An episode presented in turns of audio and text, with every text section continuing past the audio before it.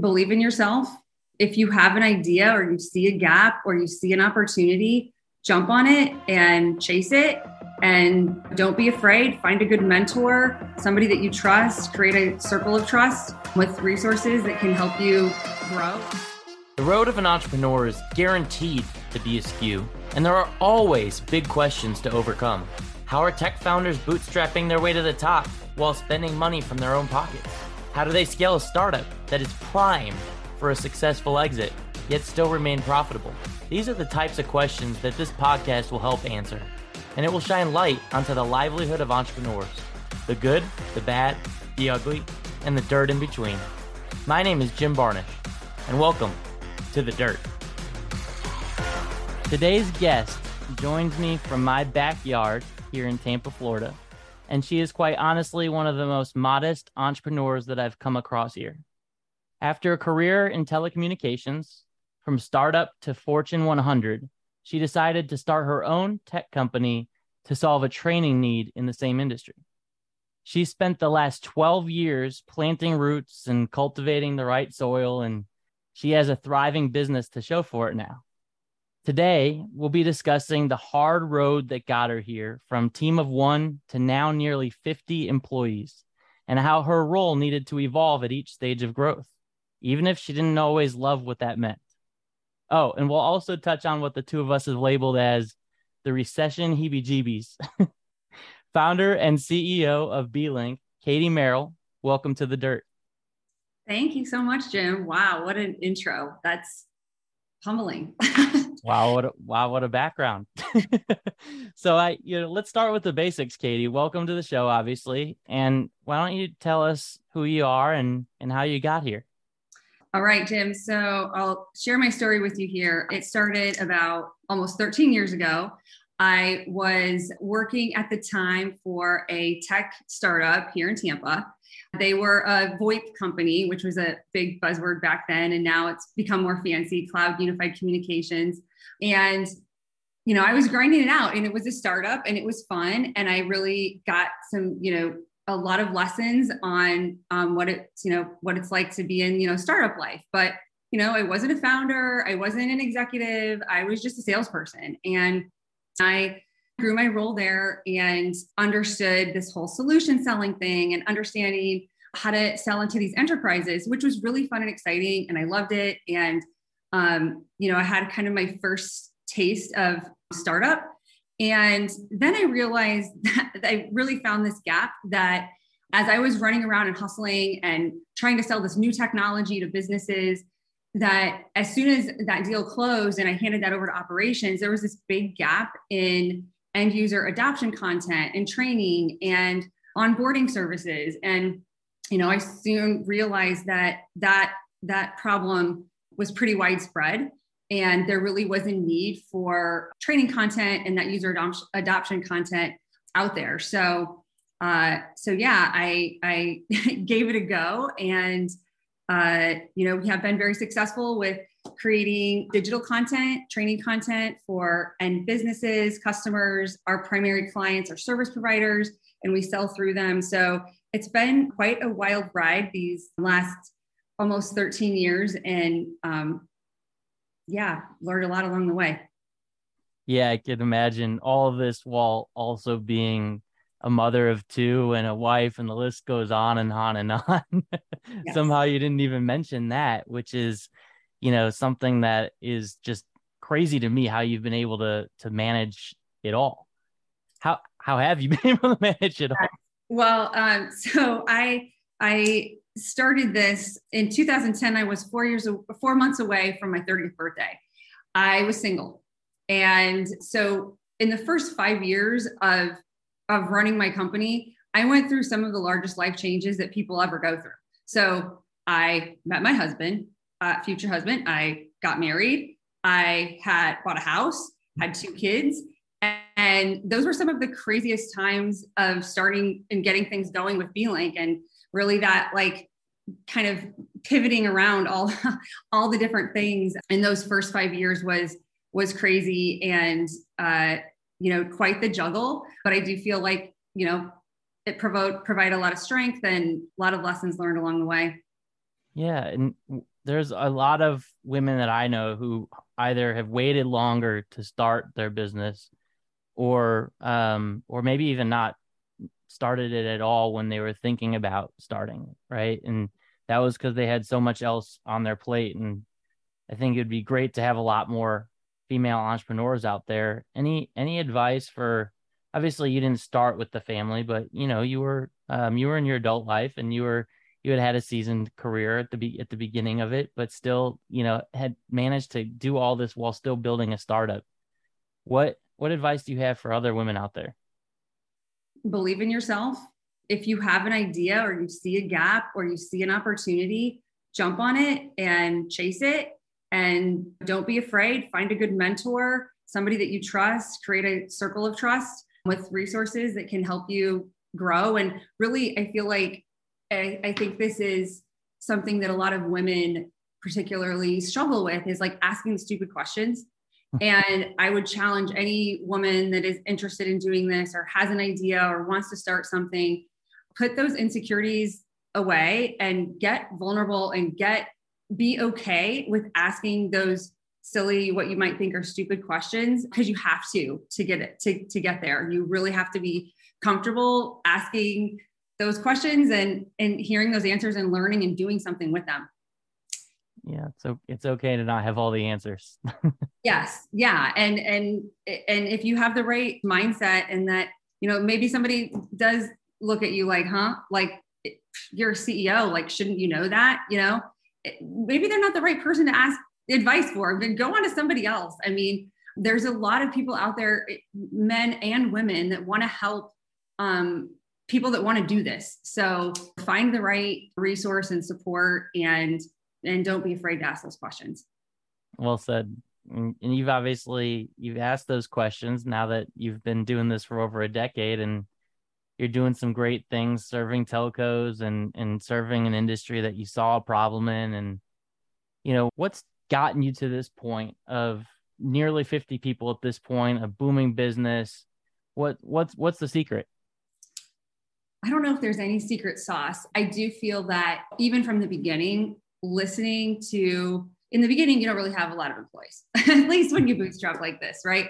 So it's it's listening to your customers that you're so grateful for and being ready to pivot and shift and what they want and really like slowing down to listen.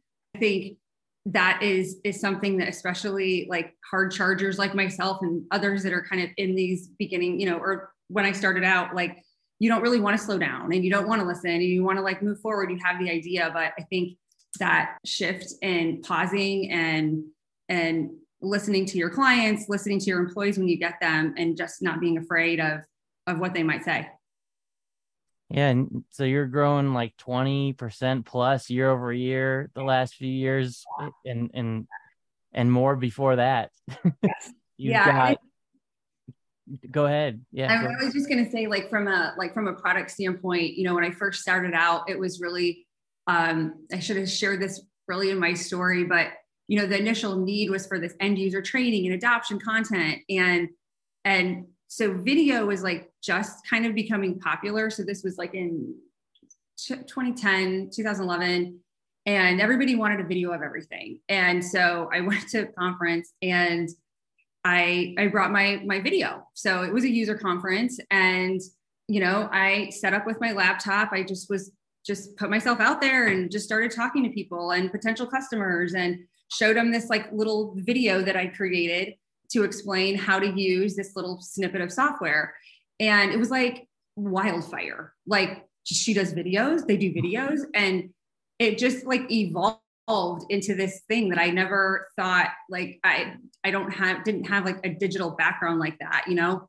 Yeah. And so like patching together resources to help me make more of these. And I went to college for my degree is in supply chain operations. So I have a very operational mindset. So I feel like I kind of like factory made started making videos, right? It was like a little, and it still is today. It's very much very operational when we're creating that these digital assets and it goes from one phase to the next and we know where we are in the whole the timeline of that production but it was crazy because there was this like huge video craze and and it kind of evolved into video craze into just in general, like digital content, which could be, it was videos, but you know, we would get asked like, oh, can you create a user guide? And we're creating content, instructional content for like VoIP or you know cloud UC platforms that if you were going to put together a user guide, it would be like 200 pages if you were going to put together an admin guide. And I'm like, that's not really the user experience that I feel like the end customer that's going to be using this, which is like, you know, the business at the end, right? This is like the IT guy at the law firm that needs to like get this all set up or the IT guy, you know, at this at this business and sending out a PDF, like I can't get behind that. I'm sorry. Mm-hmm. Like if you want a PDF, you know, you're not a client of ours. So how do we take that request and put into something digestible that I can stand behind and say, like, this is a good experience? And so there were a lot of lessons there, like product lessons kind of early on. And then realizing that basically, like, the content that we are creating is supporting an evolving technology. So, you know, this is always changing and features are always being added or modified or enhanced the UI is constantly being made better and better. And so if you think about creating a video where you're recording a UI that every month is going to be updated or could be updated, like how do you do that smarter? And how do we not get like how do we be, still remain relevant? Like can we keep up? The change orders were becoming crazy. About 5 years in, I was like, oh, we can't. I mean, change orders are one thing. Yes, they're going to pay for us to update these videos and update this content, but I can't. It just how do I turn this into something sustainable, to something that, you know, I, I really wanted a reoccurring revenue stream. And it was like the light bulb, like, wait a minute, what if we have a service that it's it's like content almost like content as a service so what if we're creating this very specialized like niche content for these providers and um, knowing that it's going to be updated on a very frequent basis they subscribe to we call it Smart-Lynk a service that includes those updates so we will update it as needed. We will update it, you know, if the cadence is once a month, it's once a month. And we had been doing this for, you know, long enough to know where I could kind of like assess that risk. Like, is this, how do we price this? You know, how do we do this where this is going to like actually make sense and work and we're, we can make money um, and still be delivering like a great value.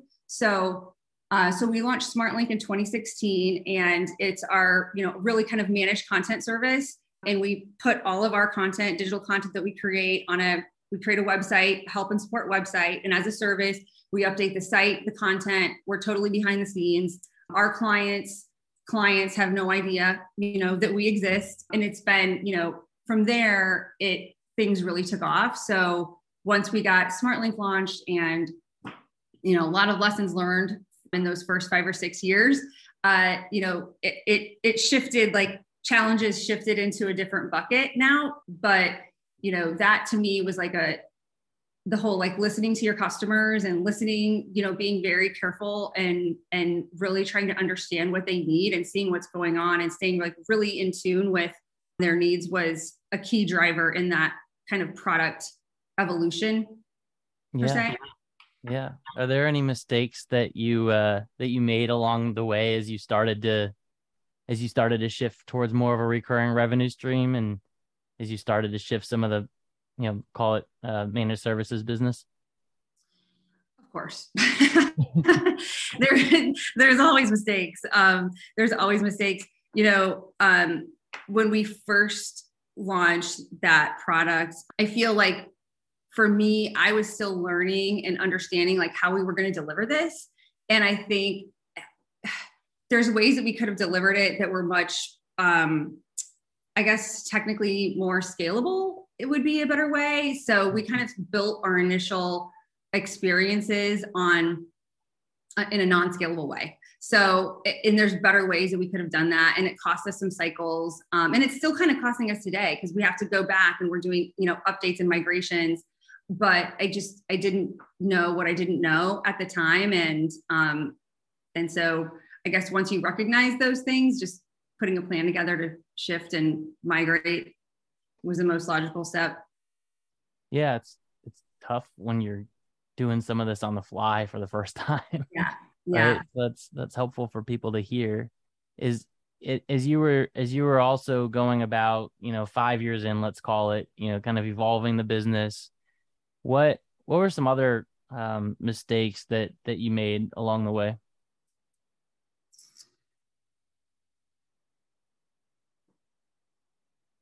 Well, so mistakes and lessons are kind of aligned for me. Like I try to like take like things where I screwed up or didn't understand or ask enough questions as like how do we like parlay this into, you know, something um good. I'll never forget. I attended one of those like small business workshops. This is like way back. This is before the first five years. It was like getting your women owned business, you know, certification. So I remember sitting, it was a USF. They have this little place like downtown where you can sign up and it was really cheap. It was like 50 bucks and you could learn like basically how to all the rules and everything around like applying to get your like women owned business certification. And I remember sitting in that in that class and they were talking about the benefits and why, you know, you'd be interested in doing this. And they talk about you know large enterprises have you know certain kind of quotas that they need to meet and that you know you can check that box this is a great thing and they used one of our clients today as an example of one of these like large enterprises. And I remember thinking like, oh my God, I, if they were ever a customer of mine, like, wow, I was like mind blown just the thought of like, that could be one of my customers. And they've been a customer now since 2016. Um, you know, but with that came a lot of mistakes in like in in how to scale my sales organization and and lessons learned from that. So i was so involved and i still am and it's something like i said this is, this is a challenge i you know even still have today but so involved in in the sales aspect of things that i didn't really pause and say like out of all the things i'm trying to operationalize and i'm trying to like be really productive in our in our operations like what about my actual sales operation? Like can i do this with two four six, 10, 20, 30, 40 salespeople, right? Like, how far can this grow? And can I repeat Katie? And, you know, I struggled with that. And I, I thought about it. I would think about it often and then I would ignore it and keep going and keep doing my thing and getting involved. And I really, I, I, I think a mistake that I made was back in that 2016 to 2018 timeframe, not making a more um, a more concerted effort to put that sales foundation, operationalize my sales team, build a sales team, like actually put a lot of effort into getting myself like out of the way and figuring mm-hmm. out like can I grow at what rate can I grow if I actually have more salespeople than than just me. And so that that was a mistake, a lesson that I have now, you know, adjusted, corrected, we are hiring two salespeople right now. We have two open positions out. I have an amazing, you know, VP of sales and marketing that's leading that up. So I'm really excited for the future with that. But I think in retro, if I could have, if I could have put more of my focus on how to like replicate and create a like scalable, you know, sales organization, um, that we would have grown much faster, much quicker. Hindsight. I mean, that stuff is so hard though, Katie, right? Like you're you're the founder, you're the one driving all the business, and then you try to duplicate yourself and you're like, oh wait, I can't do that. That doesn't make sense. Mm-hmm. Nobody can be right. me, right? And then it's like, well, how can I build beyond me?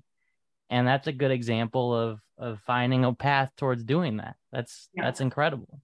Yeah were there any other leadership positions that were really hard um, or just positions in general that were really hard for you to either let go of or um, for you to be able to you know really enable the other person you know the, the person the right way?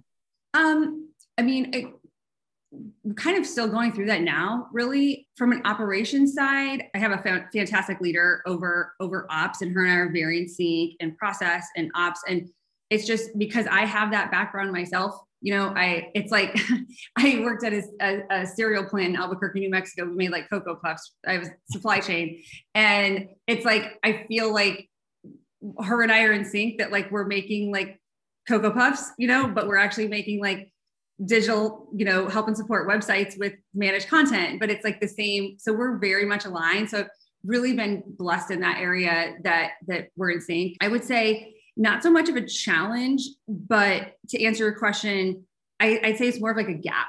So, an area that as we've really grown just in the last really two and a half years, that this the area of you know call it like hr it admin it spans a lot of things but you know it's an area where you can kind of get away with some fractional services and for a while and then i feel like the hr piece just the, the gap keeps widening there's it's so big you know we have employees in 10 states mm-hmm. and i know more about like state regulations for random stuff than i would have I mean, I, I, would I have so much knowledge on things I would have never thought I would needed to know because of that gap. And it takes time. Like there's risk in, you know, when you're growing. Yes, I would love to have an incredible like director of HR, like leading up all things HR, recruiting, benefits, policy. But you know, it's it's it's a balance. It's money. It's you know, when you bootstrap, you're you gotta make decisions based on what you can afford and what's coming in and what's going out. And um, so that's been something that I have like battled through um, probably for the last couple of years and um, is a struggle today. but it sounds like you've got some good operational support in place, right? Yeah. Someone that's that that that really gets the way that you're trying to build the organization and is in sync. You've got some great sales support that's in place, right? And yeah. So your role needing to evolve from, you know, doing it all to then little by little releasing some of these functions is is very cool to hear about and, and relatable. Sounds like HR is one of the next ones oh, it's that next you've got up. in mind. Yeah. It's next up. Yeah, we um a, a, game changer. I read the book Rocket Fuel by Gino Wickman um I think in like February of this year and it was like I, I think it delivered to my house like noon on sunday i was done before work on monday i flew through that i was like yes i need to be doing more visionary things meeting with my strategic customers working on the culture. Like those are the things i enjoy and those are the things that like make me tick and fill my cup up at work. It's like my employees and my and our, you know our incredible customers. And it's like somehow those things in the priority list of the work I I, I'm doing uh, in a lot of days, those things shift to the bottom. And all of these other fire drills and other things that I'm the only one that can do get to the top. And so um, I brought in a COO in July, and he's been a game changer already.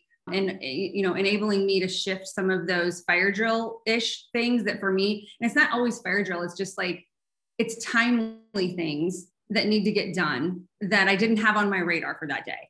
You know, it's like yeah. I need to shift those things that have urgency off that and it's the unknown urgency of them. So i'm already kind of feeling that impact and um, we you know we went out to a conference. I got to spend some time with the with some customers last week and it felt like so great to have the space and the time to have those conversations without having to check my email for what like urgent things popped up today that only i can tend to. Yeah. Yeah, and that's a great book too. I mean, that's yeah, it, it's um, it's it's basic, like it's simple stuff that you really easily forget mm-hmm. when you're building a business. So that's I uh, it, and as you're thinking about growing to the next level, and as you've obviously had some milestones along the way and needed to switch your role, how do you see your role needing to evolve in the future? Yeah, so I I definitely see the continuation of what I've gotten started this summer evolving, and um, you know I think a further shift of getting out of the day to day grind of things. And you know, right now my focus is on you know visionary in terms of product evolution. Like our Smart-Lynk product has been great. What else can we do? Where else can we fit in our customers' customers' journey? So how can we provide more services to our customers that kind of fill those fill those holes that they have. And that takes time in understanding their pain and understanding their problems and their struggles. And and and then understanding if that pain is specific to just one of our customers or can i apply that to all of them or new customers? So um, that is where i want to spend a lot of my time. Is really like that kind of that product. And i feel like for us to really go to the next level and um, and and make this shift it's going to require that like deep dive into product evolution even further.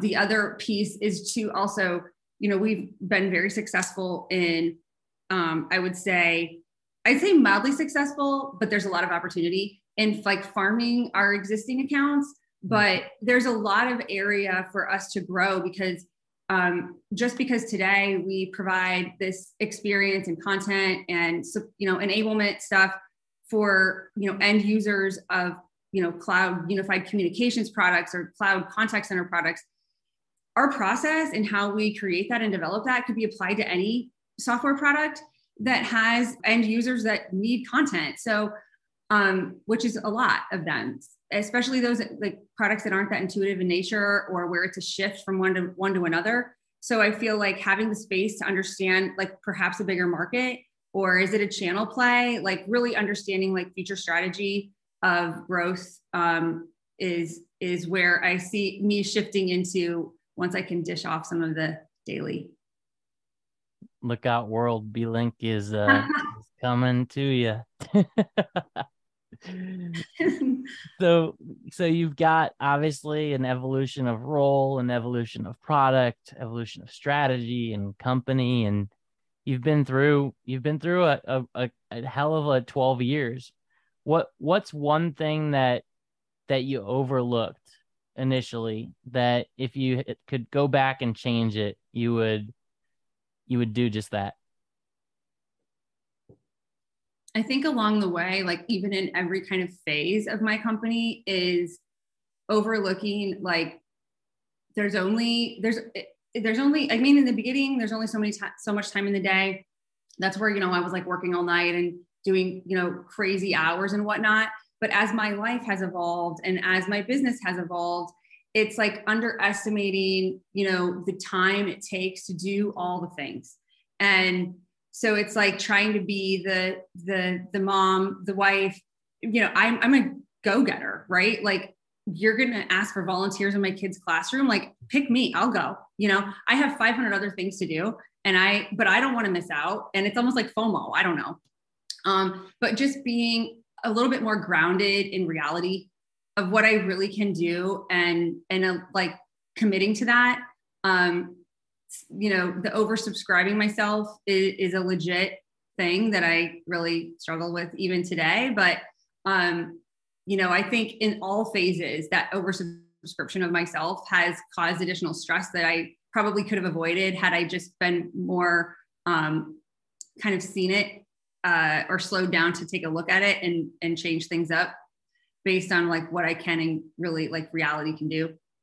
Yeah, it's crazy when reality hits you. what about on the personal front? Is there any is there any place that you wish you you know look back and and you wish you maybe put a little bit less into the business or a little bit different type of spending, you know, the way that you spend your time and anything on the personal front is whether it's to other moms or just just in general out there that that you look back and you wish you might have done a little different? Um yeah, I mean, there's always like, it's a tough balance because you have mom guilt and then I've got work guilt. And I'm like, who gets to win today? um, you know, so yes, um, there have been times like, especially it's easy to look back and be like, eh, did I really need to take my computer with me on that vacation? No, I probably didn't. I would have been fine, you know? Um, and I think too, like being okay with like failure in a sense where like what's the worst case that would happen? Like if i go away and i like take this afternoon off to you know take my kids to you know uh, adventure island right? Like what's the worst thing that's going to happen? And having that little bit more of that mindset a little more often with personal things and uh, being okay with like letting things fall and potentially fail and like really what's the worst case? I think i could do better at that yeah, can't we all? Balance is balance is tough. It's uh it's a never never ending battle as an entrepreneur. Yes. So it's great to hear some of your stories and um hopefully I'm sure the audience feels the same. So um you've given already so much, but I always like to include at the end of each of these a uh, what I call a founder five. So just a quick hit list of five quick questions that are around growth and around you, Katie. Oh. Um, so I'm just gonna start rounding them up and and you uh, tell me what comes to mind. Okay. Okay. All right. So first is a um, top KPI or measure that you are relentlessly focused on at B-Lynk? A reoccurring revenue growth. Nice. It's a great one. Top tip for founders that are in their growth stage. So I have two. Yeah. First one, listen. Listen to your customers, listen to your employees. If you have investors, probably listen to them, but listen. Sometimes. Sometimes. I don't know. I, I, I don't. I, I don't have that aspect, but listening, I think, is a key, uh, is, is a top tip um, in all ways and listening to understand, not just listen to listen. So being vulnerable with that information that you hear. And uh, and that the other tip is to get a mentor um, that somebody that you trust, you can ask stupid questions to, and listening to that uh, and taking those taking action on those things. It's invaluable. Yeah, that's great. I love it. All right. Um, a uh, top book or podcast or some sort of medium that's helped you grow as a founder? Uh, Dare to Lead is by far my favorite book. I'm a huge Brené Brown fan. I wish I knew about her a long time ago. Uh, so I love Dare to Lead and her podcast. Unlocking Us is also great. Um, but yeah, that's by far winner. That's great. All right, here's a fun one. What uh what actor or actress would help you or would play you in a movie? Or help you if you choose to answer that one. Interesting. Um so Anne Hathaway, I when I watched the movie The Intern, I was like, is she or was this a like recreation of my life right now? um, in many ways. So uh, Anne comes to mind. Um, Reese Witherspoon, big fan. So yeah, one of those two. Nice. I love it. That's great. All right, last one. So you're all done. You've achieved everything you set out to. And uh, you look back and you're writing a book about your life, your autobiography. What is the title of that autobiography?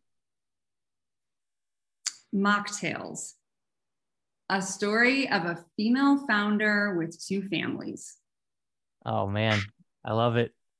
So yeah, that's great. That's great. Oh man, this is this has been so enjoyable, and you've obviously got a lot of stuff, great stuff going on at B-Lynk. Um, a lot of a lot of traction, and you've given a lot to our audience today, Katie. So thank you for that. What what is there out there that we could possibly do for you, whether it's me or those listening? Oh, um, connect with me um, up on LinkedIn. I am all about learning. I I would love to stay connected. I feel like I, especially in Tampa Bay, I, I feel like I kind of lived in a hole for the first, um, I don't know, maybe 11 years trying to build my company. And so I am trying to get back out and network with the community. So um, yeah, just connect, reach out. I, I, I love to help too. If there's anybody listening that is, uh, you know, wanting to start a business and wants to hear some, you know, real stories of some, you know, real uh, you know dirt like things i have a, i have a lot to share so that's awesome and anything else that those listening can do to help you out um, you know, I, I, I guess in terms of my growing my business, I am, you know, we're always looking for new, new paths. We're looking to expand into a channel. So any resellers, VARs, um, anybody kind of in that cloud UC space that it, it could benefit from our services would be great. All right. Awesome. Well, you've heard it here on The Dirt. Thank you, Katie Merrill, for joining us. And until next time, thank you so much. If you loved today's episode of The Dirt, make sure you rate it on your favorite platform. And if you really liked us, go ahead and leave us an honest review. Thanks again for tuning in to The Dirt.